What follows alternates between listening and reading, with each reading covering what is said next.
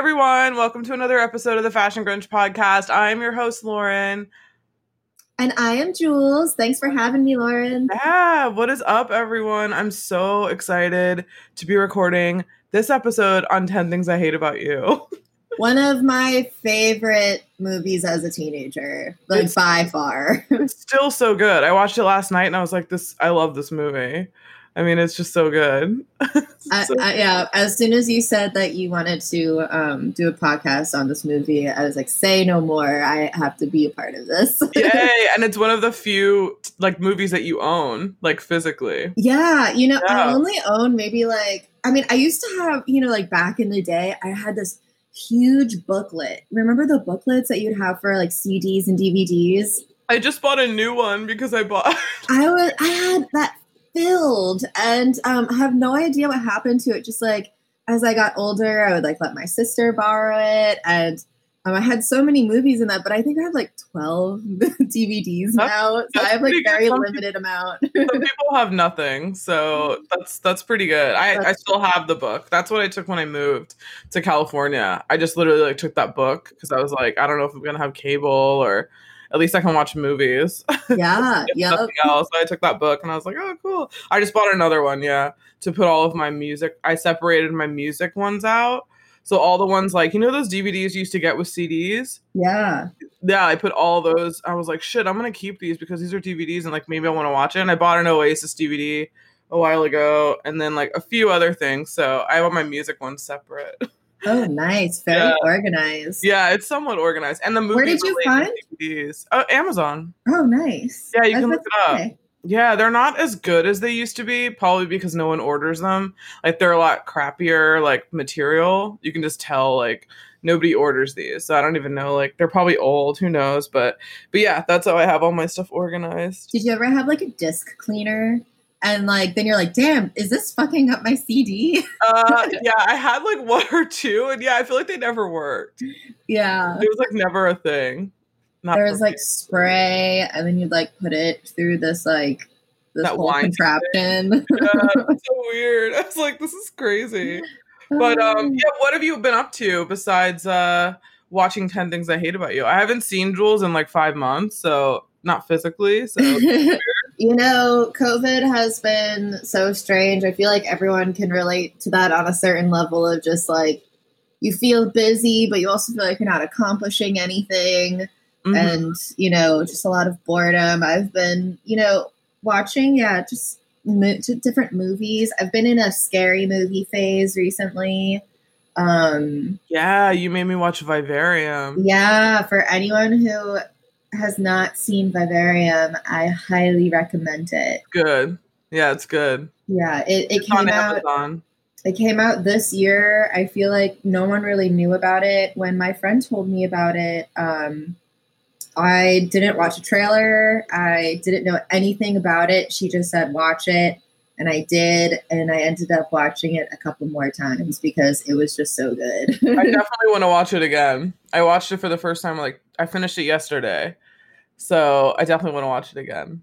yeah it's one of those movies that like it hits different once you know what's going to happen and and you can kind of pick out other little things he, he's a really thoughtful director um, yeah, something like, finnegan yeah. I feel like now I can like watch for other things yeah. now that I know what's gonna happen. Because at first I'm just like, what the fuck's gonna happen? How are they gonna get out of this? Like, how is this good? Like, what's gonna happen? And now that I know, I'm like, okay, now I'm gonna see like things I missed before. yeah One of my friends the other day said he's he watches movies several times but never TV shows. And I was like, really? I was like, wow, that's really shocking. He was like, no, I just watched it once. I was like, wow, I I literally watch things over and over again, and I feel like I always see something else. you know what's really interesting about that there was an article that came out during covid about like people who watch like rewatch tv shows or movies it's like an anxiety coping mechanism and i was like i Oh. have never felt so called out yeah, but also so reassured yeah, like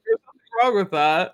I mean, that is true. there's a, a definitely kind of a form of comfort that you know it's going to happen because right now we have no idea what's going to happen. Yeah, I noticed, you know, like when I was in full lockdown, like I was just watching, you know, reruns of everything. watching old movies that I loved. I, I actually watched 10 Things I Hate About You a couple times in lockdown. Oh. Um, it, those are one of the ones that it just like, it always comes back. You know, I think some people are like that maybe with like Clueless um, yeah, but ten things I hate about you is like much. that for me. I'm trying to think of what I watch, like what I, you know, what I watch like all the time. Like if I'm going to sleep or like I always put stuff on when I go to sleep. I watch. This is creepy.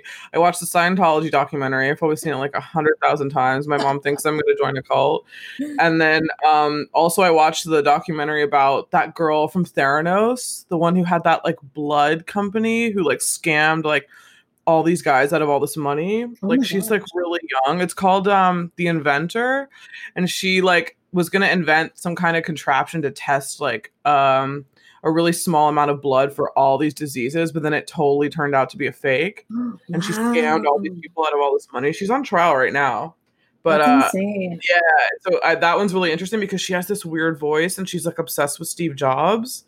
I mean, it's it's really strange. She drops her voice several octaves when she talks, like oh. to people. It's really weird. Yeah, I, I love that we're kind of going into um, just like cult conversations because, uh, and it'll come up later. I won't say yeah what, but um, I was watching um, a documentary called Holy Hell and that was also about a cult but the the people that were in it they were like well we don't want to call it a cult but if others are going to call it a cult at least it's a good cult and of course you know we find out it is not um but that's another good one that i've i've been watching um wow it's uh you know cults are fascinating they really um, are. I, I watched yet another documentary about Charles Manson yesterday. It's like on I'll never not watch something about the Manson family. Sometimes I like I wonder if I was in a cult in a previous life just because I um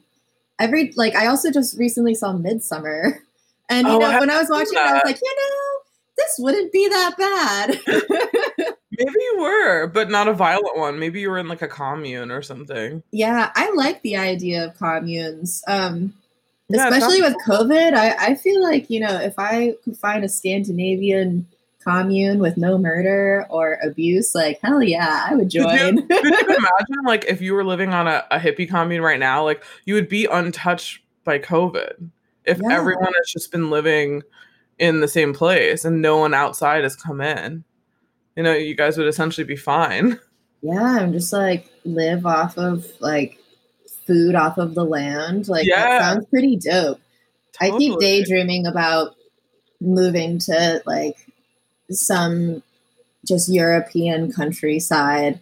I sent you that picture. yeah. Norway. That's that's where I'm going, man. Norway. Hey, I'll join you. totally, man. I do not mind the cold weather. You can always light a fire, put on some sweaters. I don't want to be sweating. It's been so hot this summer it's just like no, I, I can't mm-hmm. go. Even when it rains, I mean, and granted, we're on the East Coast, we're in DC, so it just is so muggy and rainy and uh, it's still hot when it's raining. Yeah, you can't get away from it. yeah, it's so gross. But um, let's get into the film. So let me hear your first thoughts. Like, when did you first see it? What's your history with this film? Okay, so the first time I saw it, I think I was like 14. I think I was like right in like the beginning of high school so and it, i again I, this is usually my thing where like i see these movies much later when they come out. Yeah that's cool. And um and yeah and like i just remember the opening credits where so like Barenaked Ladies are playing and then it just cuts to uh joan jett. And um and she's in the car julia, her, julia stiles correct? Uh-huh. I was saying her name yeah.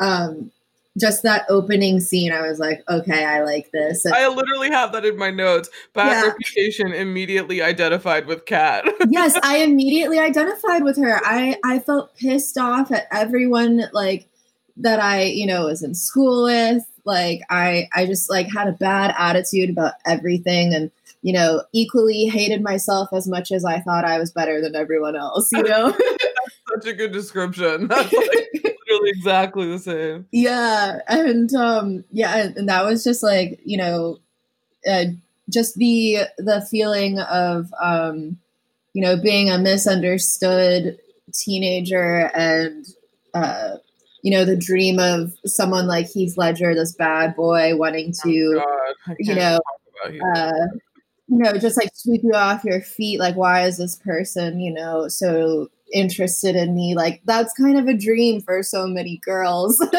Yeah, totally. and, yeah, and so it it just uh it was to me just like the perfect teenage movie. There was, you know, uh, and like what I also loved about it was like it's based off of Shakespeare, and I, I love interpretations like that. You know, um, like She's the Man was very similar. It was another like modern Shakespeare movie. And, that movie's actually pretty good. Like, yeah, I have to say, She's the Man is like an underrated 2000s classic. Oh yeah, the the comedy is so good. Um, She's great though. I love Amanda Bynes. Yeah, me too. Um, I hope she comes back.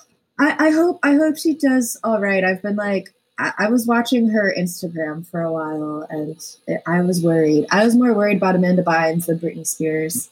Yeah, and I think she, I think Amanda Bynes was like gonna get engaged, and I think she's wait with this guy, and I think her like either her parents or someone like tried to stop it, like almost like a Britney thing. Yeah, well, like, she has like, a conservatorship as oh, well. Oh, she does. Oh, okay. Yeah, that makes sense then. But yeah, uh, 10 Things I Hate About You was truly just the epitome of like how I felt as a high schooler. And, you know, I don't think that'll ever change. no, totally. I don't think it'll change for me either. Yeah. What, what about you? What's your, what's your story? Okay. Well, I'm uh, in the next decade from Jules. I saw this in the theater. Um, and I was 16 when it came out. And yeah, I just remember seeing it in theater and be like, oh my God, I love this movie. I really loved all of the uh, Shakespeare remakes that were coming out at the time. So like I was really into Shakespeare. Like Romeo and Juliet came out three years before. Yes, I was obsessed with Romeo and Juliet, like the Leonardo DiCaprio one. Mm-hmm. And, yeah, uh, so good. Yeah, it was so good. So there were just so many. I have a list of like there were so many remakes in the late '90s and mid '90s of, of Shakespeare. Like there was O, which came out in like 2001, but also has Julia Stiles and Andrew Keegan in it. Um, Romeo and Juliet, Shakespeare in Love, My Own Private Idaho, uh, also had bits of like Henry V, I think. Oh, cool. I, I, had no idea. Yeah. Um, Midsummer Night's Dream, like Christian Bale's in that. That was like mm-hmm. 95, I think. Like Calista Flockhart, a few people. Uh, there was a Hamlet with Kenneth Branagh, like the mid 90s. There were a whole lot of like Shakespeare like reinterpretation. So that was like I was like, oh my gosh, like so I just immediate was like, oh cool. It's I never read The Taming of the Shrew that it's based on.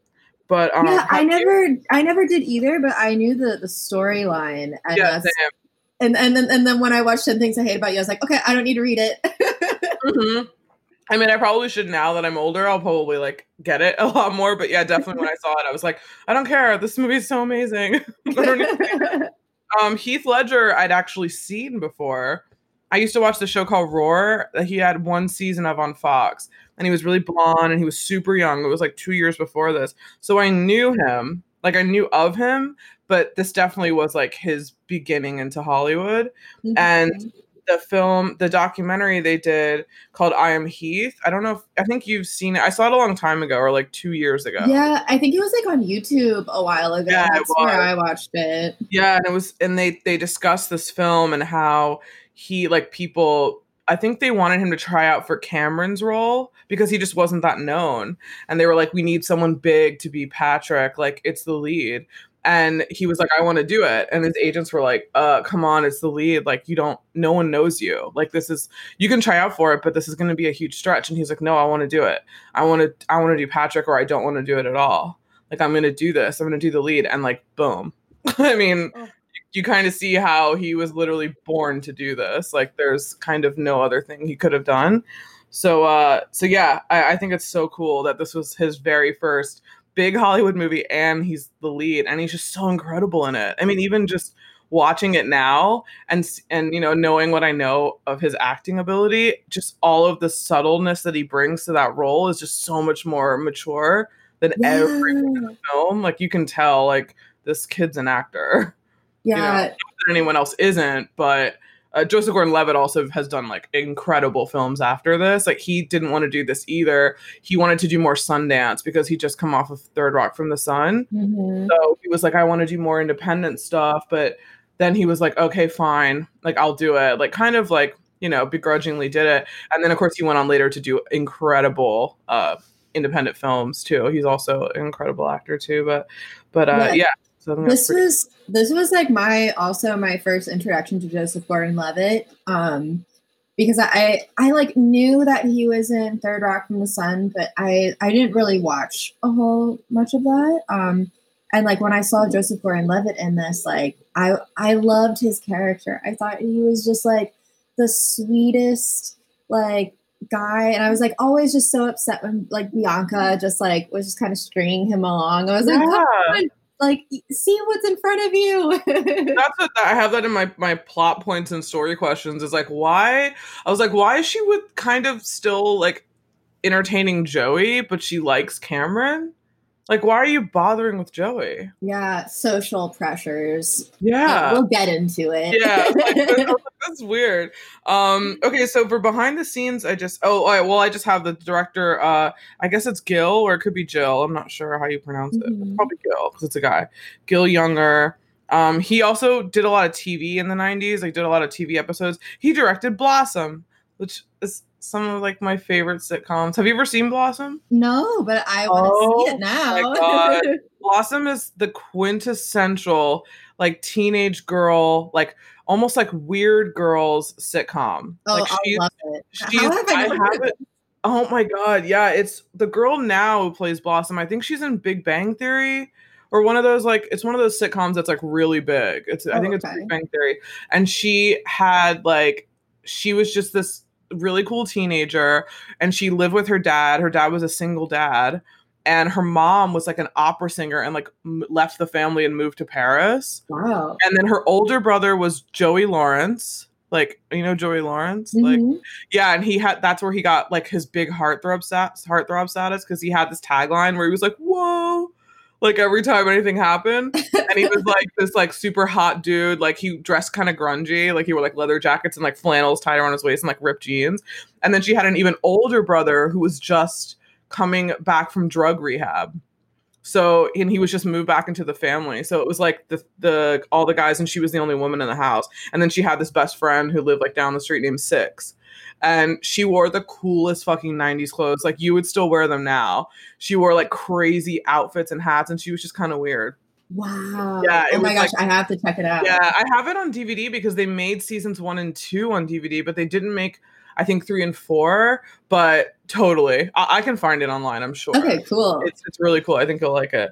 Um, so behind the scenes notes, I just have that it was filmed in Seattle and Tacoma, like the whole area, which is so cool. That fucking high school, like what the hell? It's a real high school. Um, it was the budget was 16 million, which was kind of a lot. Yeah. And I heard that half a million of that was used just to stage letters to Cleo, being on that roof in the end. Wow. my question, I mean, I guess we could just say it now is since you're in a band and a musician, would you ever play up there? Yeah. Like, yeah, so you don't have a problem with heights. You, absolutely. Like, I would totally so cool. I would totally play it. Um, but the only difference is I feel like a lot of bands would play that for a whole lot less. oh no, that's how much it cost. They didn't get paid that much. That's how much it cost to like set that oh, up. Wow, like no the way. helicopter. Yeah, probably the helicopter to bring yeah. all of the all the equipment up there. I mean, I don't know. How, yeah, and I think it was like the people were like, uh, you know, I, I don't know about this. This is kind of crazy. And yeah. he was like, no, I want to do it. I would 100 just as a as a band member, I would absolutely do that. Right? it so would cool. just for the experience. Like, I don't care how high up it is. That would that would just be so much fun. It would be so cool. I was like, man, I wonder if Jules would do this or play prom or play um. Would you maybe. play a prom? Maybe. Ooh, maybe. Okay. I don't. I, it would have to be a really cool ass prom. Yeah, um, it definitely would. It yeah, it couldn't just be any school. it would be cool if they asked you to play. I feel like the school would be cool if they if like all the kids got together and like we're like, yeah, we want Denmate to play. I feel like that'd be a cool school. Amos in there. It, um, the only the only people who would know me would be like the Julia Stiles of the uh, of the school. I, know, I love how she just like listened to the coolest music and she I will get into like why they were all in clubs and drinking beer and another like okay how is he drinking a beer in this pool hall he's like 40 or like 45 but in high school.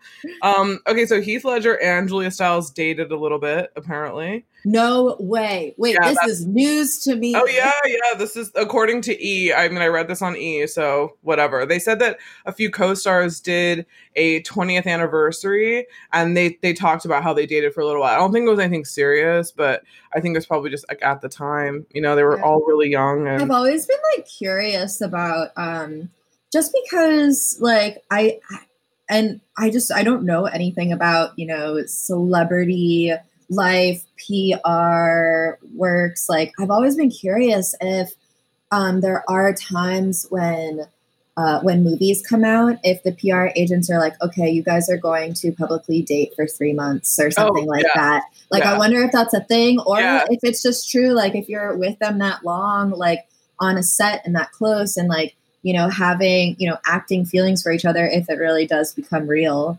Um, both of those are a yes.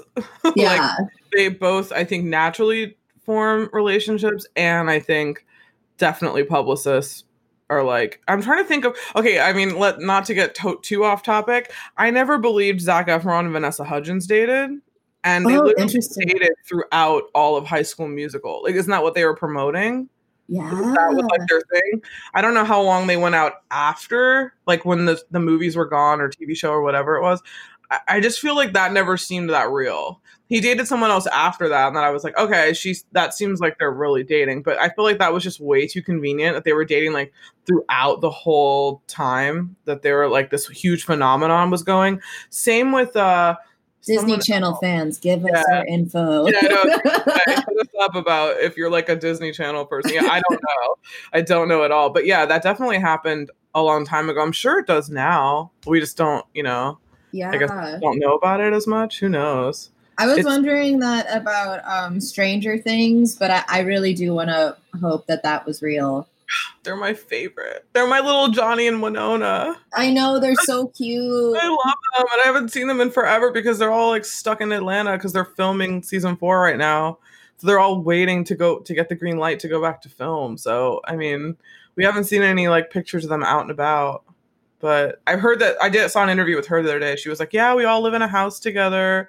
Oh. We've all oh. been like quarantining." I was like, "Oh God, please either get married or like nothing crazy happened. Like relationship grows and you don't break up because you've been spending all this time together and you just like don't want to. But um oh yeah, so yeah, Ledger and Stiles dated. Kirsten Smith and Karen Lutz, they were the screenwriters of the film. They actually went on to write Legally Blonde and a few other things. And they kind of did this in kind of a, a, relation to Clueless. Like they saw how well Clueless did, where they adapted uh, Jane Austen's Emma. Mm-hmm. So they wanted to make it kind of the same vibe, like young, high school, hip. So that's what they did. Uh, Josh Hartnett and Ashton Kutcher were in the running for Patrick Verona which I definitely can see Josh Hartnett because Josh Hartnett was in O, the movie about mm-hmm. Othello with uh, Julia Stiles. I love Josh Hartnett. I'm going to be reviewing The Faculty uh, with with my friend. I'm really excited about that. I love. I feel like Ashton Kutcher just would have been too much of a goofball. Like everyone totally. just sees him at like I to this day just still see him as Kelso. You know. Um, yeah, I, I never watched that 70s show.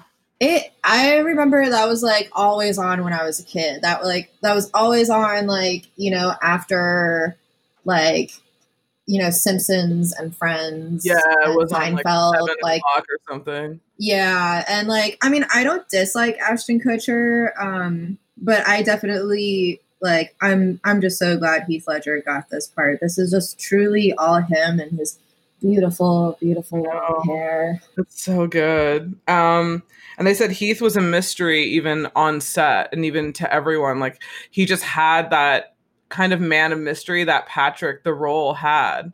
Like how can they were thinking like how can we have this guy who looks like a badass but still in high school but still charming at the same time. So he definitely put all of that together. And they said that he even directed what costume he wanted to wear for the famous scene where he's jumping down the stairs and singing to her. Like oh he was God. like, I want a fitted white shirt. I want this specific kind of jacket, like a blue jacket. Like he actually was very involved in what he wanted to wear to do this whole the scene. Um, so you could tell, like, just immediately being on set, like, wow, this kid is next level. You know, I'm he's holding going- my heart right now. I know, right? I was like, oh god. Um, and then Julia Stiles at the end when she reads the the sonnet that they have to write, like the famous sonnet. Oh my Um, gosh. she read that in one take, and the tears were not planned. Like that just happened. So yeah, isn't that crazy? And then um, also, I just have like a really sad note that they all all the cast got together for the 10 year anniversary, and Heath wasn't there. He died like the year before. So can you believe that he died nine years after this film? Oh, that's Yeah. so sad. Yeah, and he did so much. Like he did so much in those nine years. Like it like to think that his film career was less than 10 years and like what he did, you know, it's just it's incredible. Wow. Yeah. That was that was sad. sad. Rest in peace. I know. I oh God, I love him so much. Me Um too. so yeah, do you have any behind the scenes notes? Um, I don't have any behind the scenes notes, but I want to talk about Andrew Keegan? Let's talk about Andrew yeah, Keegan. that's that's a great one. That's a great behind the scenes note. Um, so uh, when Lauren told me um, that you know she wanted to do a podcast on ten things, uh, she told wait wait no we you told you told me about that you wanted to do this podcast, and so I was like online and I read about Andrew Keegan's uh, cult. Yeah. And I texted Lauren. I said, Andrew Keegan has a cult. Said, um, welcome, like, welcome to, you know, reality. Like, where have you been? yeah, I literally was like, "Where have you been, girl?" It's like 2014. I think he started it. I had no idea. And um, I always, I always thought Andrew Keegan was such a cutie, like back in his day. Oh God, me too. I- I thought he was so cute. Um, and he kind of plays the perfect asshole, just like Mhm. teenage asshole, but like I also like have a soft spot for that. I, yeah, I definitely love. I definitely love Joey Donner's character. yeah. And when you told me that he had a cult, I had to look into it. It's called what? Full Circle. Full circle. Mhm. Um, and I was uh just shocked. Like I still don't fully understand like what their values are, Okay. if it's still happening. Like okay, let me what is the read. deal? yeah, let me read this little bit from Wikipedia. So who the fuck knows if this is true? But you know, here we go. It says. In 2014, Keegan founded Full Circle, a community spiritual center based in Venice, Los Angeles. Vice characterized the organization as a new religion, while other outlets call it a cult. In an interview, Keegan described the group as a non denominational spiritual community center where people of all beliefs and backgrounds come together to meditate, practice yoga, and engage artistically. New York Magazine reported in 2015 that the actual theology of the group is tough to pin down, but seems to loosely follow Hinduism or at least Russell Brand's Sanskrit tattoo version of it. That's the quote. Um, in May 2015, the Full Circle Temple was raided by California Department of Alcoholic Beverage Control officers. The raid was apparently related to Full Circle's distribution of kombucha. A Oh fermented beverage made from sweet black tea. A spokesperson for the temple stated that they were unaware they needed a license to distribute kombucha. The organization closed in 2017. Okay, so it's it's closed. now. Yeah, I guess so. Wow. Yeah. So You it just know- seemed like it was a meditation kind of temple, I guess. Yeah, you know, uh, going, you know, going back to cults, this is what we were talking about in the beginning. Andrew Mhm. Keegan. Um, you know, I feel like he would be a, gu- a good cult leader. Um, he's very, he seems very charming. Um, I mean, granted, I do not know this person in real life. Yeah, Um, of course. Yeah. You know, like I said earlier, I think I would have been in a cult in a previous life. So why not? If it was still happening, maybe I'd try it. Who knows? I mean, Jared Leto kind of sort of runs a cult. Have you Really? seen? Have you seen like the immense popularity that Thirty Seconds to Mars has? I don't know if you if you've seen like the immense uh influence that band has on the people that like that band. I I've met yeah like fans of Thirty Seconds to Mars that are like very very into it, but um I I could see Jared Leto being kind of a powerful slash maybe even creepy, dangerous cult mm-hmm. leader. Um, but you know, has, like summer camps in like Croatia where you go and spend money and go there. Like it's a thing. I like, do. I also do feel like you know, like musicians, actors, like there is a you know point. Like you see other cult leaders who have wanted to um you know be a part of like music and entertainment like Manson. even like Charles Manson. Mm-hmm. Um, you know, uh, if you see Holy Hell, I, I, can't think of the person's name, but they wanted to be an actor, a dancer. Like, um, you know, there are there's this like quality, and I think it's this like narcissism. Oh that, yeah, that can create this cult leader. So I really, I'm not surprised by you saying that about Jared Leto because I could see that. But it's just really creepy because you don't know how uh, these people they have so much power and influence. Like it mm-hmm. makes me mm-hmm. nervous as to how they, you know, influence people. And you know, that's something that we see now today with you know with celebrities and musicians. Like uh, they have um, they have a lot of influence, and I think that's why people are starting to see, you know, people really wanting um, to see that the people that they're idolizing are good people. Yeah. Because they have so much power, and I, I think people don't want to see uh, bad people with power. it's just, I feel like being a child of like, I guess growing up in the, like the mid 90s to like, I guess early 2000s or like the 90s as a, as a decade, I wasn't spoiled by, um, I guess like I guess I it's either a blessing and a curse, I guess, because I just didn't know. But I was never spoiled by finding out that one of my idols is like a fucking sexual predator, which I feel like is happening so much now. Because I mean, we just didn't know that we didn't know that much. Either we didn't know that much about people, or it it just didn't come out or they they didn't do it. I mean, I don't know. I, I don't really know what the yeah. reason, but I feel like now like we were me and Jules were talking about the collapse of and like implosion of Burger Records, which I never would have seen coming where it just was like almost like a breeding ground it seems like for mm-hmm. allegedly all of this like behavior that went down with all these different bands but like back in the day i know you know there was i don't even remember if there was any anyone that in a in like a big band or like a relatively big band that was like called out for you know sexual assault or or anything like that. The only one I can think of is like well, not sexual assault, but like Tommy Lee. That didn't yeah. do anything in his career. He went to jail. I mean, so I'm but that that was weird too. The fact that Tommy Lee like you know got in so much trouble with like domestic abuse and his wife was famous and mm-hmm. it's still. I mean, he's still Tommy Lee. You know what I mean? Like yeah. Oh, Same with Chris Brown and like all those other people. I mean, people do get caught, and I guess they still are out and about. Yeah, and I feel like there is like you know just what we want from you know uh idols, and I think this is like the first part is like we need to stop like idolizing people all the mm-hmm. time. Um, but I, I, do think there is like this sense of with social media, like we can see what people are doing, and we almost get this, you know, insight to their lives, yeah, um, through social media, and that's a new thing. And I think we're gonna see thing, you know, people evolve, um, and like you know, we're kind of we're still in such like infant stages of um of like where social media is going to go. Like it's crazy to think that it's only truly been around for like a little over a decade.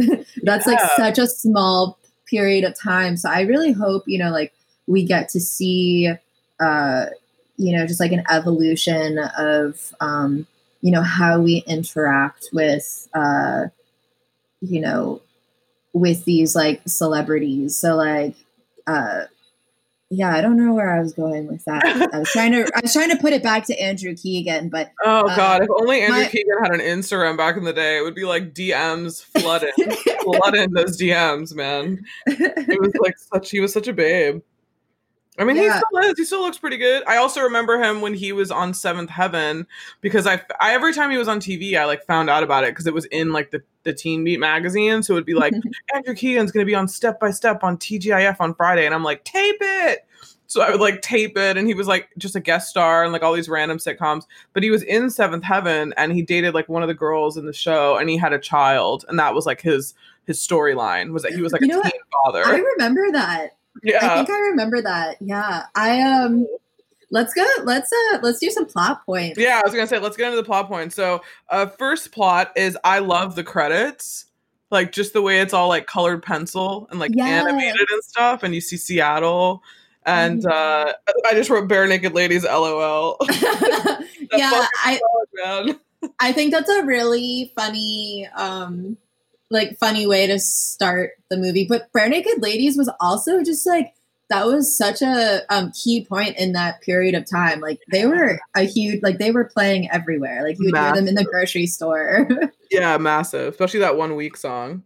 And yep. then, like we said earlier, I love it. You see like the the one ca- uh, car of the girls, and they're singing to like Barenaked Ladies, and then Kat just pulls up in her like super sixties, like I forget what car. I don't think it's a Valiant. I forget what car that is, but she like pulls up and then it's just like it's just Joan Jett blasting. and she just looks over like, oh god. I was like, yes. I already love this. like, yeah, yeah, that that's like probably one of the best opening scenes of a movie. Yeah, um, totally in, is. In mine, um, another highlight um, that I uh, I this would all also go in like favorite scenes. Um, yeah, I have so many. But but just like plot points that I think is really interesting that like we we don't um okay so the uh, teacher um let me get her name uh Mrs. Perky. Ms. Oh Perky. yeah, the guy. Uh, one of my favorite plot points is throughout the movie when you go see her, she is writing erotica. Yeah. Um, she's writing this erotic novel, and it is so funny. And like to me, those like little points where she she comes in, like it just makes it makes it for me. I think it's so funny. It's so funny. I love how she writes it like in between all of the people coming in. Like I, I love when you for I just wrote like, oh baby Joseph Gordon Levitt. And he looks so cute. He's so young and he's in her office, yeah, and you see like all the people coming in, like he comes in, and then like Julia Stiles, or, or I'll stick to characters. Kat comes in, like every time they all get in trouble, and she's still writing like the same, like the same book. One line that she has uh, that I just like, I die every time is, "What's another word for engorged?" I know. It's so, so good. I I think, and uh, Allison Janney who plays Miss Perky, she I love her. anything love her. I've seen her in, she she's just so on point. Have you seen her in I Tonya? Um, she plays the mom in yeah. I Tonya, right? Yes. Oh yes. God, yeah. so good. She won the so Oscar good. for that. It was so good. Um, um and this yeah. is also the first time we see Patrick when he comes in her office and oh, like oh, yeah. yeah and he just walks in and then she's just like oh great like you're here again and he's like yeah only so we can have these moments together. Should i hit the lights? And then she's like oh she's like oh yeah very charming kangaroo boy. Something like that. I was like oh my god so funny. And then we meet the av geek michael who's who is going to be cameron's like school guide around the school, played by David Krumholtz, who's really funny too. And I love in almost every teen film, there's like a click breakdown. Yes, click breakdown. I love the click, click breakdown. Breakdowns. We we see it in like Mean Girls. We see Clueless. it, but other Clueless. Clueless. Um, even in um, what was what's the movie with the witches? Oh, The Craft. The Craft wasn't there a click breakdown in The um, Craft? No, but I oh, okay. there wasn't a click breakdown, but I think that's when like uh Sarah's sitting there and then like Skeet Ulrich like comes up to her and is like, oh, "Those okay. are witches." Yeah, like those girls over there, like don't talk to them. Well, but I don't the, think everything else is just like they're in Catholic school, so you can't really tell. The click breakdown that Michael does is so great, and he's also just such a wholesome character. Yeah, he's um, really funny. He's so funny, and you know, he's just like he's just so ahead of his time around like all of these dumbass teenagers. Mm-hmm. and i really love that for him. Like like another scene with michael where he's they're like getting ready for the party and he's like wearing this like 70s collared shirt and like just totally like so out of um just out of the know of like a teenage party and I just thought that was just so cute. And, so you know, Cameron just following his lead, but, um, you know, all he really wants is to just do whatever he needs to do to get to Bianca. Yeah, and, uh, win her over, and yeah. it's it's so cute. Just uh, Cameron and Michael's friendship. I feel like I've seen like you know other boys like that in high school. It's so it's it's a very true click. it totally is. Like it's a it's a strong like two person click. Mm-hmm. Like definitely I love how when Cameron first like when he first introduces himself to Cameron and he's like, Oh good. Usually they send up one of those like audio visual geeks and this guy comes in with like a projector and he's like, Michael, where should we put this? he's like, Michael.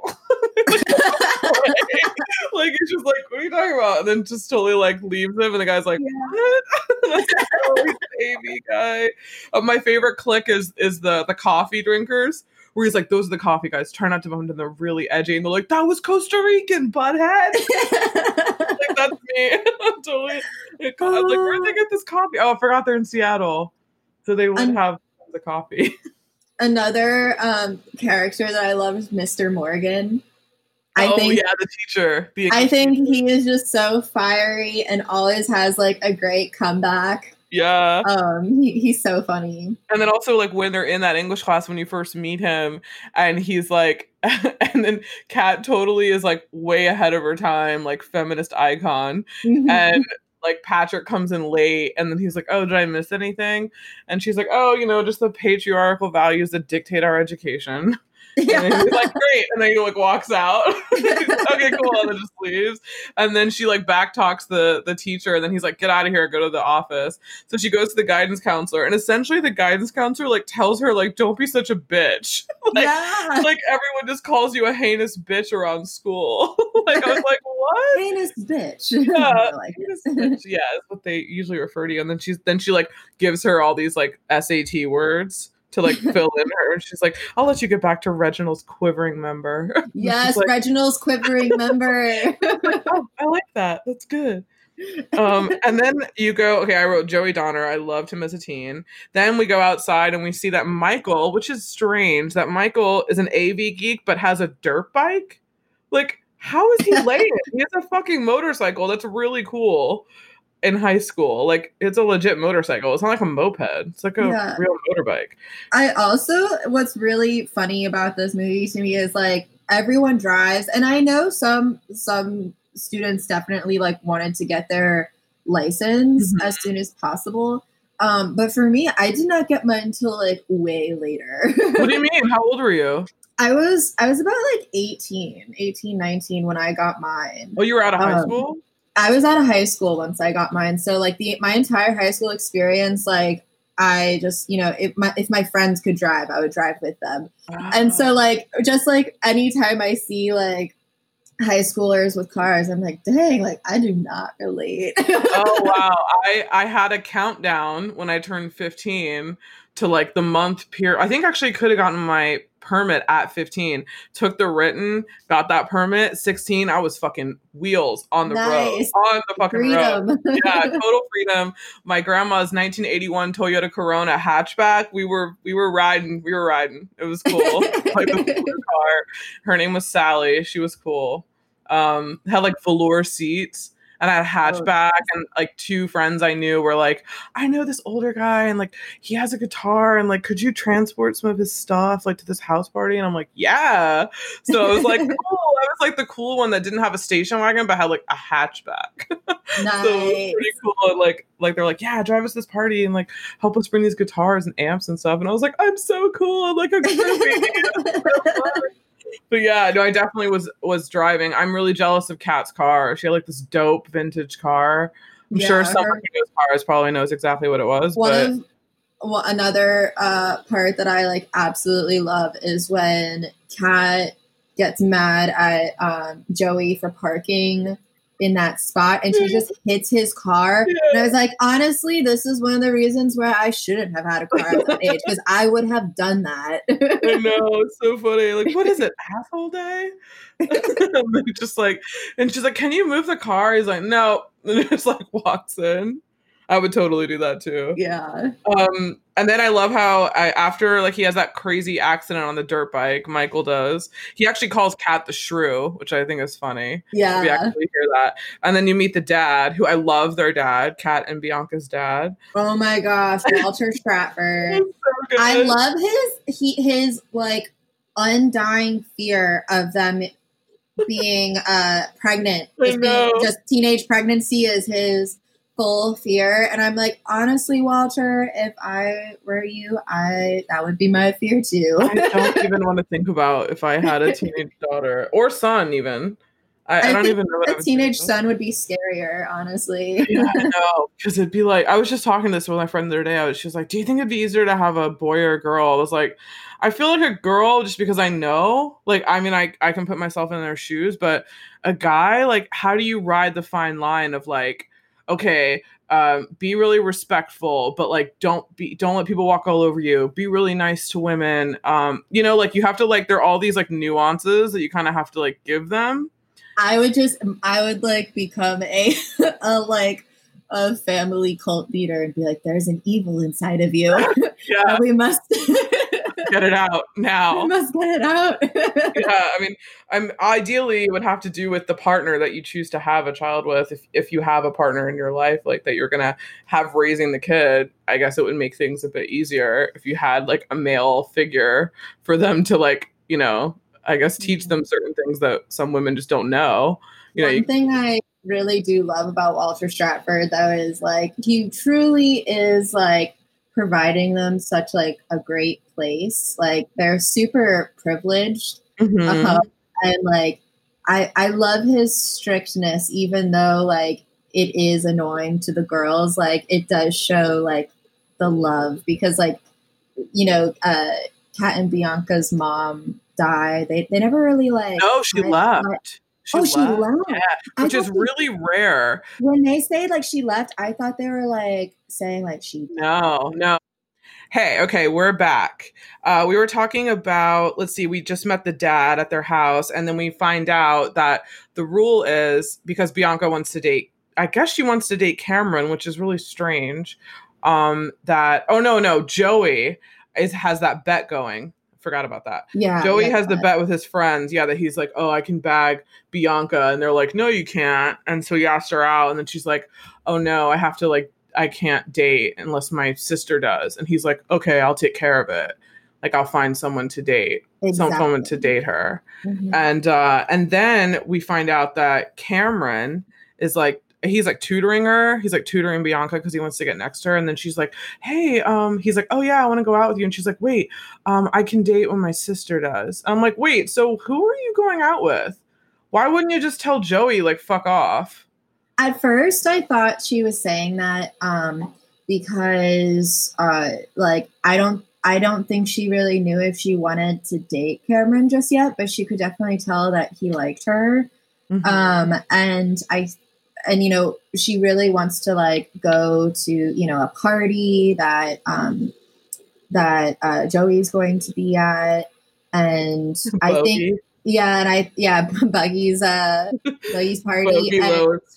I uh feel like that's when she really starts to see cameron differently. I think at first it was more to um you know, because she felt special with Joey's attention. That's true. Yeah. Um, but then I think she quickly switches her, you know, her feelings towards Cameron.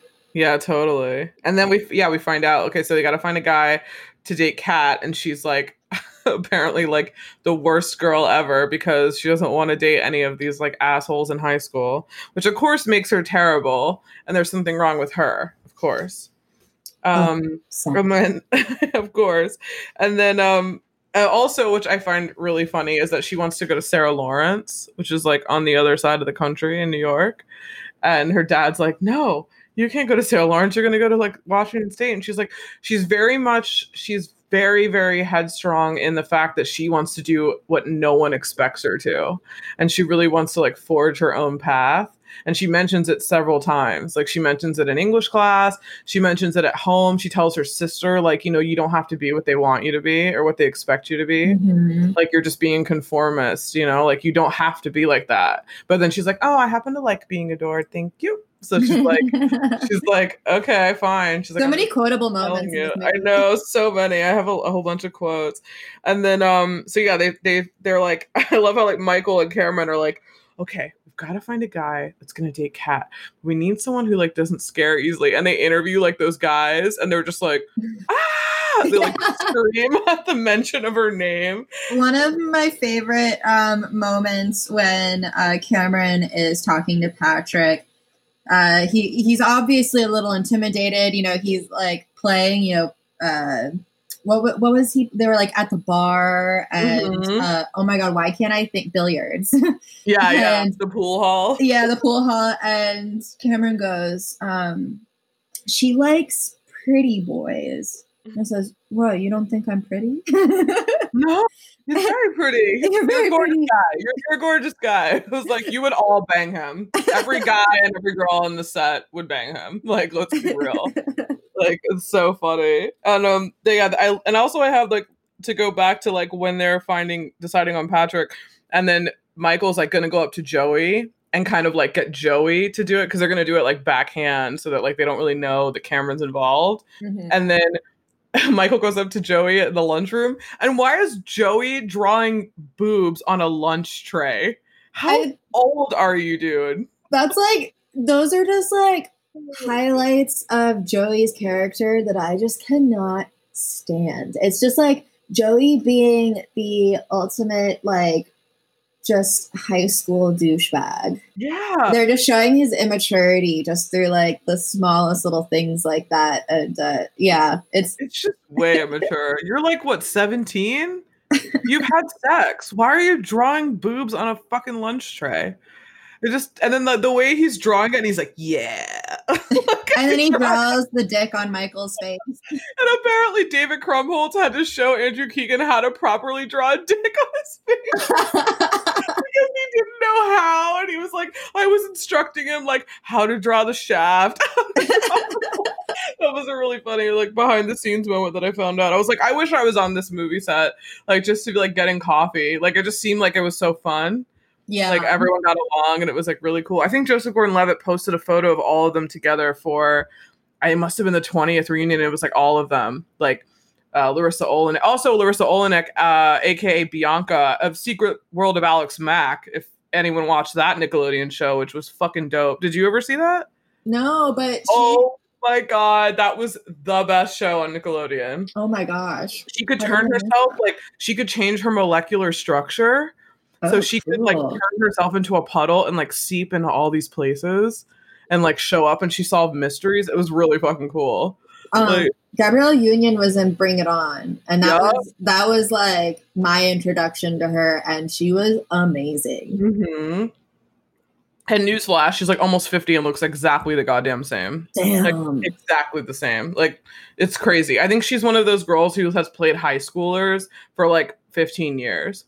That's, like, a, that's a gift. yeah, no, but she definitely did. Like, she was 27 in this film. Wow, no way. Yeah, uh huh. She was just like um uh D and Clueless. D was like 26. Wow. Yeah, like it.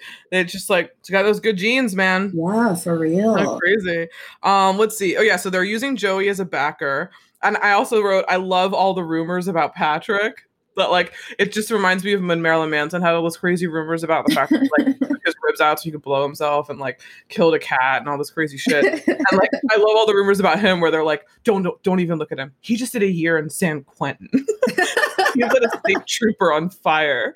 And like just all these like just, just different crazy things. And then and then they're like, I heard he ate a lot. And then like Joey's like, How about Patrick? And he's like, I heard he ate a live duck once. He's like, everything but the beak and feet. like it's like uh, there's always these crazy rumors about him because I guess he just moved there. So it's like the new guy, um, which I thought was really funny. So then I love how he approaches uh, Joey approaches Patrick, and Patrick's just like, "What the fuck." This guy's such a loser. And then he like, I love when he's like, okay, you want me to take out that girl? And he's like, yeah, 15 bucks or like th- or 20 bucks. And I was yeah. like, 20? And he's like, all right, fine. Let's let's let's think about this. We'll go to the movies. That's 15 bucks. I was like, okay, movies for $15 for two people. This is 1999 people. 1999 because now it's like 15 for one ticket. Yep. so and then he's like, she'll want popcorn. That's 53. I was yeah. like, oh, it just like ramped up. But he's like, and then she's gonna want raisinets. Oh, uh, that's like 75 bucks. And he's like, 75 bucks? He's like, yeah.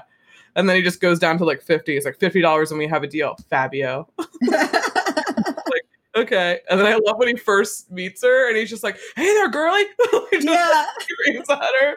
And she's like, oh, hey.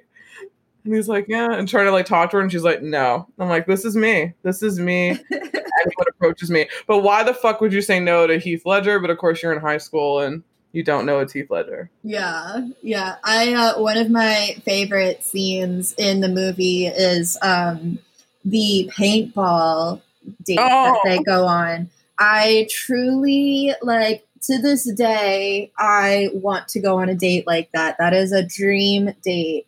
I think um, I texted you yesterday that I would get married at this paintball place. Yes, yes, that that is a great cool. place for yeah. some holy matrimony. Yeah for some holy matrimony.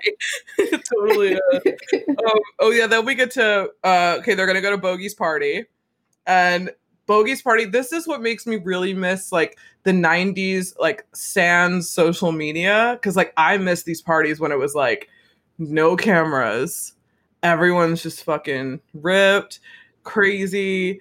I love that house that that guy has, like oh yeah, castle like rich house, um, super cool. And then of course it gets crashed, and everyone, and of course I love also one of my favorite like mood pictures is when they throw the flyers up when Michael yes. like changes the the ads, and then also someone put one of your songs in to to that mix with the air song isn't it like it's an oh, air song oh, right yeah so yeah. um la- uh, like a, a, while ago id vice um did a uh, article uh, written by Nick Fulton about uh, what songs uh, today would be in um, 10 Things I Hate About You because the soundtrack, and this is a great uh, intro to you know start talking about soundtrack. Um, you know what what would play today, and oh, I wonder um, what. Yeah, and so for for that that you know iconic moment where they throw the flyers, they uh, they chose a Deadmau5 song that yeah. would go there and uh, one of another one that they uh, that I thought was just so perfect was when Kat is dancing on the table at the party. They said uh, Kendrick's "Humble" would be playing, and I said yes. oh wow, yeah, that would be good. That, that's um, definitely the best part when she's dancing on that table. Yeah. I was like, and then I wrote underneath that, I wrote, "Kat is me when I drink tequila. Completely, like 100%. I'm totally like that bad. Like, I'm bad. And then I love, and also I love after like Patrick like takes care of her, she's drunk, whatever. And I love that he drives her home, and I love that conversation in the car that they have where she's like, I want to start a band and I want to like piss off my dad. And he's like, Well, why don't you? Like, what's, you know, what's wrong with that? And, you know, and he's like, Oh, you know, like, I know everyone loves your sister, you know, but like, you know, like she's without. And then, like, I love how he doesn't kiss her too. Yeah. So think that he's the kind of guy who'd be like, yeah, fuck yeah, I'm getting paid. But I feel like pretty soon after you find out about the deal, you can tell that he likes her. Oh like, yeah. Yeah, it's not like it doesn't feel very forced, like, oh shit, I'm just dating this girl for like money. Like you can tell pretty quick that he likes her and he's just using Joey at this point. Like he's just yeah. getting money, you know? Mm-hmm. Um, which I think is really cool. And then and um that is the hard part. That that was like a scene that I, I don't like in the movie is just like that there's just so much of a misunderstanding through the secrets and the deals mm-hmm. because yeah, you can obviously tell that Patrick likes Kat. Um, and that moment where he like he's being a genuine person, doesn't want to kiss her, you know, like while she, you know, I think he wants to kiss her when it's like the right time. Yeah. Um, and and she takes offense to that when it's like, you know, it's it's the opposite. yeah, he doesn't and she's drunk. Like he doesn't yeah. want her to not remember or you know, do something out of complete, you know, like you're not thinking. Like if he really, you know, that obviously proves that he really likes her. Yeah, he yeah. didn't care, he would have been like, "Oh, whatever," you know, like I'm Mhm. gonna take this opening and do whatever I want. And then, then also you see Cam and Bianca come back, and I love. I wrote they're so sweet when he when he drives her home, and then they finally kiss in the car, and then she leaves, and he's like, "I'm back in the game." I'm like, "Oh, he's so cute." And then, um, Oh. and after that point is when uh Kat is mad at, at Patrick because she's embarrassed and she like doesn't want to talk to him anymore. And then that's when we get like, you know, he asks the guys, like, what do I do? She's not talking to me. And that's when he's like, you know, you have to like even the score. Like she's been embarrassed. Like you need to put yourself out there. And that's when we get that iconic scene of Patrick like dancing outside the the soccer field. and his voice is just like it's so beautiful and perfect. I love it. I and love like it what an incredible just uh you know way to tell someone that you like them you know it was just the that's like the most teenage movie you know thing you can do and they they they did it perfectly It's so good. I loved it. Um, and then after that is like they go to detention, they get out, and that's when we have the paintball scene, which is like one of the best when they're like, oh, they've kissed, they're together now.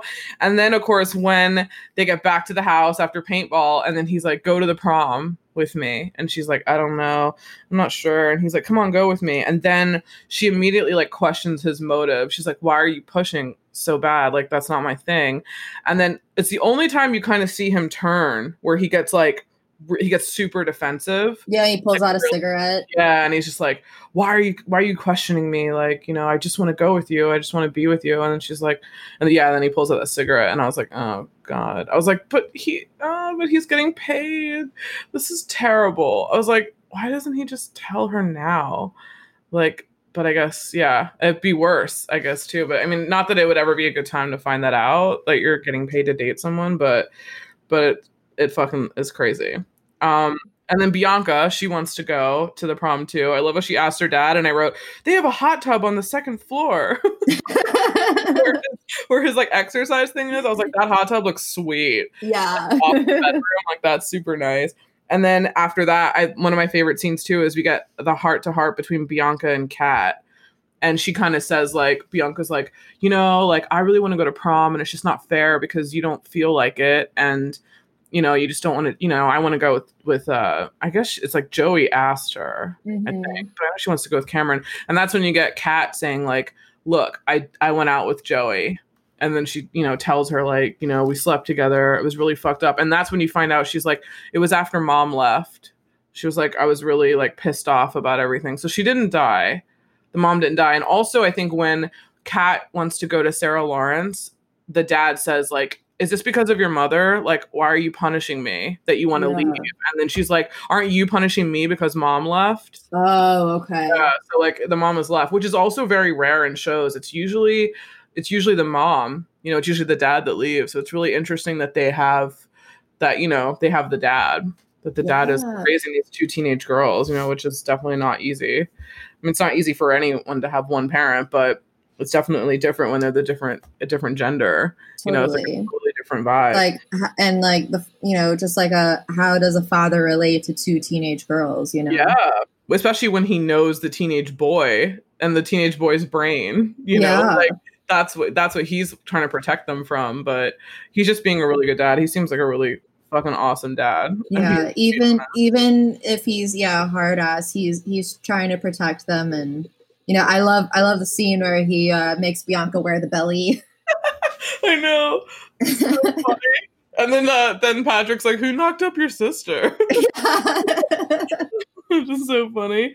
Um, then they go to prom, and then I wrote OMG Save Ferris. I was so obsessed with Save Ferris because what happened with Save Ferris was did you do you know them? Do you um know so i i did not know the band until um until 10 things Okay, so ten. So Save Ferris, uh, Monique Powell is the lead singer of, of Save Ferris. I always had like if you listen to okay, their album Modified is like oh god, it's fucking amazing from start to finish. They are like what I wanted, no doubt, to still be. Like they were Oh, very big in the ska scene. She's got an incredible voice like Gwen, but they kind of when No Doubt kind of went a more I guess electronic and poppy route in like mm-hmm. Return of Saturn or Return of Saturn. Uh Save Ferris was like always fucking ska. Like they they're a ska band and they are so sick and there's so many great songs on I mean, they they had a cover. "Come On, Eileen" was their first single, but but the album "Modified" was just so good. And I remember seeing, and that must have come out like that year or the year before. And I remember seeing them in the movie, and I was like, "Oh my god, Save Ferris!" Monique Powell too was curvy, which was like a big thing mm-hmm. too. That she was just like a another like awesome uh female fronted band. That I was like, "Fuck yeah!" Letters to Cleo, another one. Yeah, uh, Letters to Cleo. That club Skunk place looked really cool. Oh yeah, and it was just like a bunch of women. Yeah, and like a few guys sprinkled around, and I love how he's like, "They're no Bikini Kill or raincoats, but they're pretty good." She's like, "You know who the raincoats are?" And he's like, "Yeah." And I love when they when they when they do that description, like she likes feminist prose, Thai music, and angry girl music of the indie rock persuasion. Yeah. That's pretty funny. And then I love how she like. I think Cameron's like oh wait, so do you think she's like and then she's like a k.d. lang fan? No. I found a picture of jared leto in her in her room so i'm pretty sure she's not gay. And he's like okay so that's who she likes like pretty guys. Like i love that he recognizes him as a pretty guy. I also love when um bianca tells uh, Cameron that she has black underwear and that it means that she wants to have sex. I know. And then he tells Patrick, like, she has a pair of black underwear, if that helps. Yeah. like, her, right? like, oh my God. I'm like, they were like cotton briefs. Like, yeah. they were not like fancy Victoria's Secret, like lace, or it wasn't anything crazy. Like, so it's, it's so funny. And then I wrote, Joey's clothes are so awful at prom, the white suit. Oh God, the white suit. So bad. And then I wrote, okay, he called her favorite band in as a favor sealed and signed. like, yeah, for real. Yeah, like h- how amazing. Um, and then I wrote Bianca's friend's a bitch, of course, because of course the black friend has to be a bitch. Um, and she has to steal Joey. So it's another like horrible stereotype. I yeah, I feel like that also it just like it didn't even fit with the friend's personality. Like no. the friend has just been like there and nice the whole time and then they pull that. Well, she did leave with Joey at the party. Remember when oh, that's true. She oh, did oh, leave at the party. she's like, I don't have to be home till two. And then she leaves with her. And then yeah, she's like, that's Cassidy. True. And then she's like, Hey, you passed. And then she like, but he still goes after Bianca after that. So I was like, okay, that's super weird. But yeah, but it just really sucks how they always make like the best black friend like bitchy. Yeah. I mean, unnecessary. Yeah, they wouldn't like, they wouldn't be able to get away with that now. No, I mean definitely not. But um, you know, 1999 does not a long time ago, but a long time ago. Um, and then I wrote Kat finds out. Okay, now Kat's finding out about the fact that Patrick's getting paid. Here's my question to you: Would you ever forgive someone if that was if this was a real situation? Would you ever forgive him? I mean, if it's not Heath Ledger, like I don't know. Um, yeah, you know, not Heath Ledger. I mean, like Joe from high school. I feel like I feel like um, you know it is something where you know can you forgive you know someone like that's humiliating having you know you know you be the type of person that like the only way that you could be loved is by you know a bet or a deal or being paid. Mm-hmm. um but i guess it all depends on the circumstance. If it was something where this person like because i think you know in this scenario you know, Heath Ledger, you know, Patrick is really saying, um, you know, like, I think he truly feels sorry and he really does like her. Mm-hmm. Um, it was just a, a bad way of starting something. But I don't know. I don't know if I could forgive that. I don't know either. And I think the worst part about it, which is what uh Kat says, was that like she's like, I knew this was a setup that you were paid to to go out with me by the one person that I truly hate. The fact that it was Joey behind it is I think the worst because when she hears that Joey comes over and he's like, "Hey, what's going on? I didn't pay you to take out Kat so that she could leave me with some loser." The fact that it's Joey, yeah, is the worst part because she went out with Joey and he dumped her because she had sex with him and he didn't and she didn't want to anymore. Like that's what the worst part of it was. I mean, it would have been bad if it was like some other guy in the class who did this, mm-hmm. but the fact that it's someone that she knew and Yeah. you know like and the, that she had a history with i feel like that just made it even worse Yeah. um yeah and then i wrote like the sisters are together again like they're friends again and she's going out with cameron now and then at the end you get when she reads her famous poem which about patrick um, that she did for class this reminds me so much of my so-called life i don't know if you've ever seen that show First couple episodes. there's an episode in the end where Jordan writes this letter to Angela, and it's like the most beautiful letter you've ever heard. Like it, it's just incredible, and the way that it's shot, it reminds me so much of that. It's like this almost the same exact vibe that like these that these people are writing. But I love that scene. I'm sure that's one of your favorites. Yeah, yeah, Oh. me too. Yeah, that's definitely on one of my favorites. It's it's just so um that's really cool to know that like those tears were uh not in the script. Yeah, I know. um that's really cool because I, I had no idea. I know. I didn't either. I thought it was So pretty cool. sweet.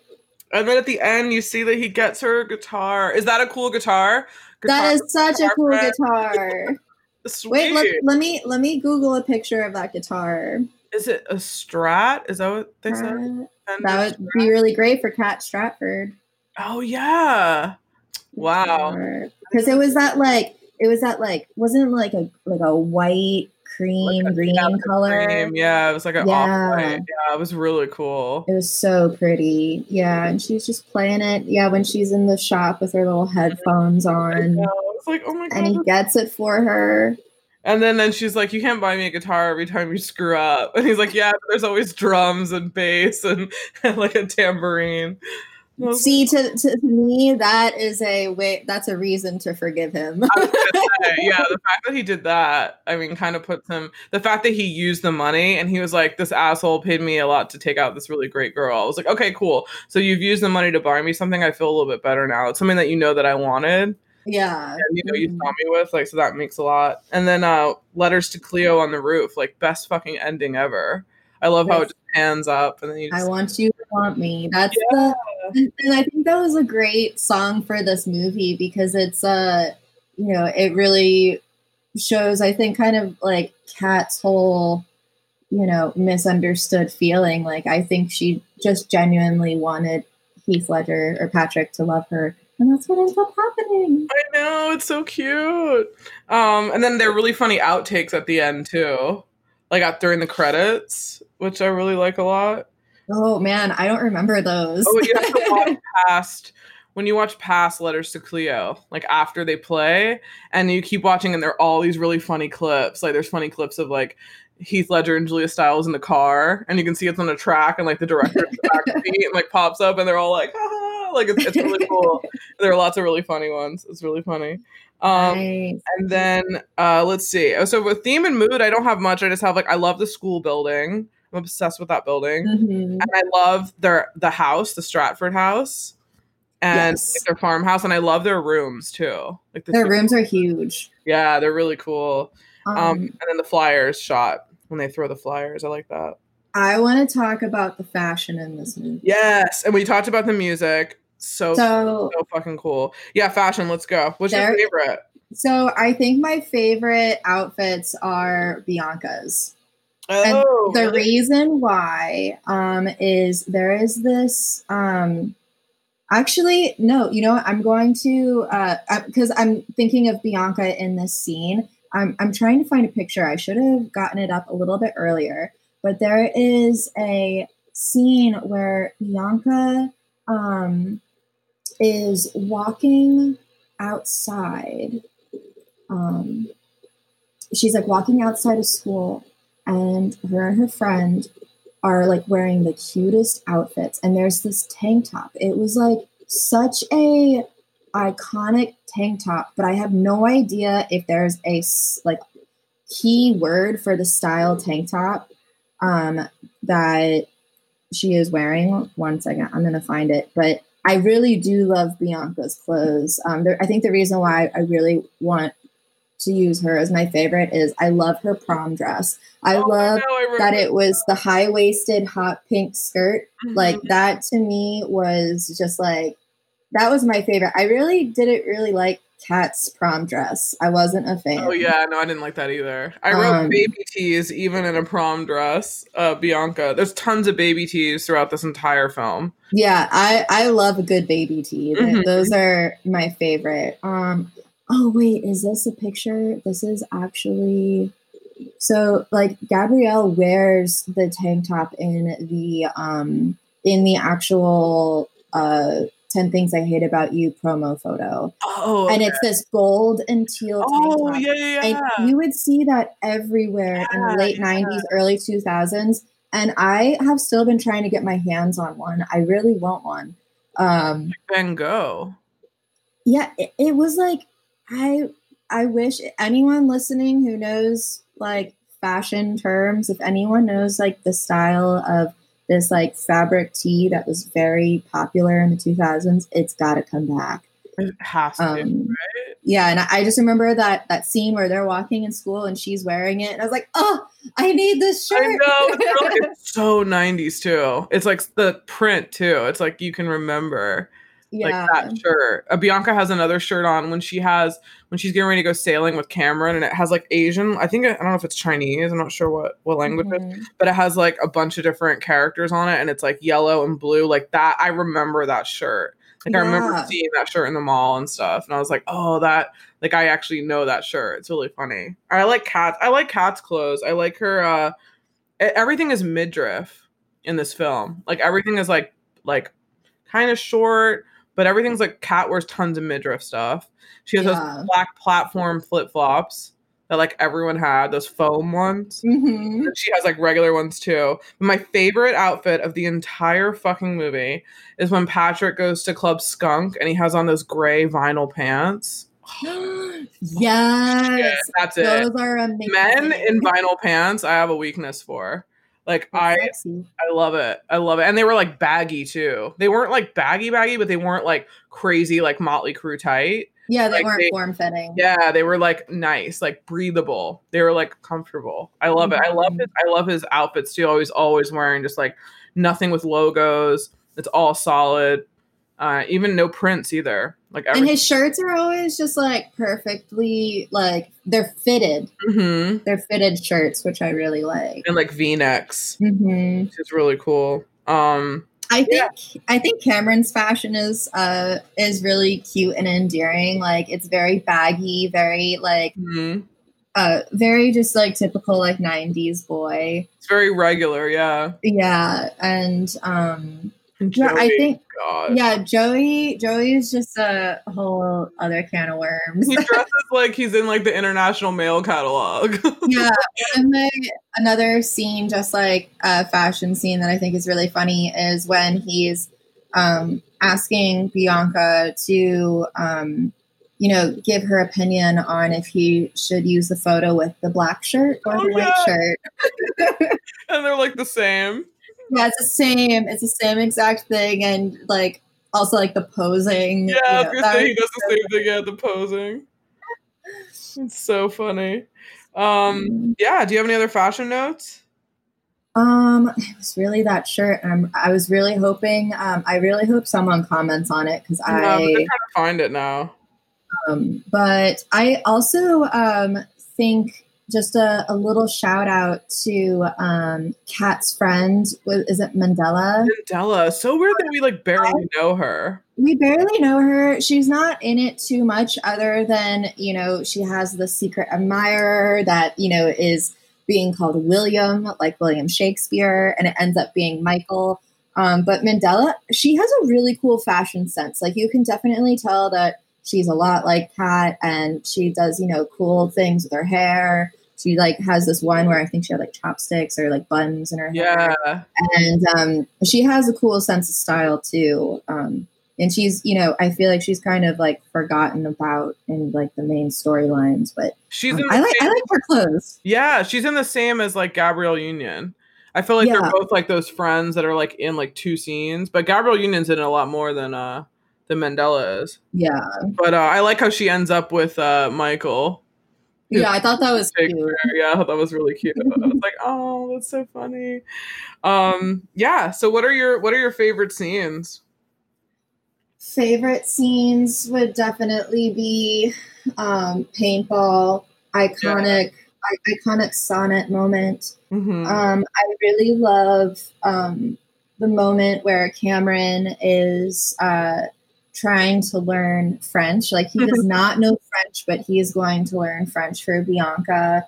Um, another scene that I like really love, but I think is really sad, is when Cameron says um, to Bianca, "You never wanted to go sailing with me, did you?" Oh yeah. Um, I've been in that. I've been in that scenario before, where like I've you know really wanted to like go to a show with someone or something. Like I someone that I like really had a crush on or something, and they said, "Oh yeah, like yeah, we can do that," but and it never happened. And like, you know, being like, "You didn't want to do this with me," like that's so heartbreaking. Yeah. And um, and I I don't know about that's just such a like soft scene for me. Um, and he also says like, just because you're beautiful, you can't treat people like they don't matter. Yes, yeah. yes, that's such a good such a good quote. I was like, I'm so sad. I have the same ones. I have paintball. Um, my favorite scene in the whole film, I think, is Kat dancing at the party to Notorious. Yes, that's just so iconic. Um, and then when she crashes into Joey's car, and then uh, Patrick dancing and singing. I think it's all like the dancing and singing moments that I like. Yeah, the the dancing and singing moments are the best. Yeah, those are my favorite. And then my other favorite is like when he buys her the guitar at the end. I really like that. Yeah, yeah, that's such a sweet, a sweet part. Yeah, really, really all of the genuine like vulnerability moments are like really my favorite and i think that's what makes this uh, movie like better than you know a lot of like teen movies is there's so many earnest and vulnerable moments yeah, that like really sets it apart from other teen movies. Yeah totally it's completely. It's it also has really good moments of drama, and it's like equally like dramatic and comedy too. So I really like it. Oh yeah, yeah. The comedy is great in this yeah, movie, still, like, and it still holds up. It's still yeah. so funny. It's it's it was written so wonderfully, um, and that's really interesting knowing that the writers also did Legally Blonde. Another great one. Another one that I still feel holds up to this day. Totally, it was on TV yesterday. And like every time it's on TV and I pass by it, I'm like, oh, I love this movie. Another good soundtrack too. Yeah, yeah, that's a good like, soundtrack. Yeah, really good. Like a lot of female fronted bands on there. It's really good. Um, I don't have any worst scenes. I mean, all the worst scenes I could think of were just the ones where like you find out horrible things. Like when you find out that Joey slept with Kat and then just like dumped her. Like that was pretty fucked. And then you just find out like, you know, when she finds out that it's a bet like I just I was like, oh. yeah, that I think that's like the worst scene in my yeah in my eyes too. Is like God, that's just got to feel horrible. Yeah, like I couldn't even imagine. Like it's just, ugh. um, yeah, it's just like so bad. Yeah. What quotes well, do you have? Oh gosh, I didn't write down any quotes. I feel like I already said all the ones oh, that I oh, uh, that okay. I love. I have just three. I have "Where did you come from?" Planet Loser. that, but I'm still trying to decide what I'm going to name the episode. And then one of my other favorite, I, I want to name it the episode this one. I have a dick on my face, don't I? yes, that was really good. And then and the um, way that he, he's just so bleak about it. Yeah, it's like my favorite. And then um, and then I just have like you know you don't always have to be uh, who they want you to be. You know, I like that.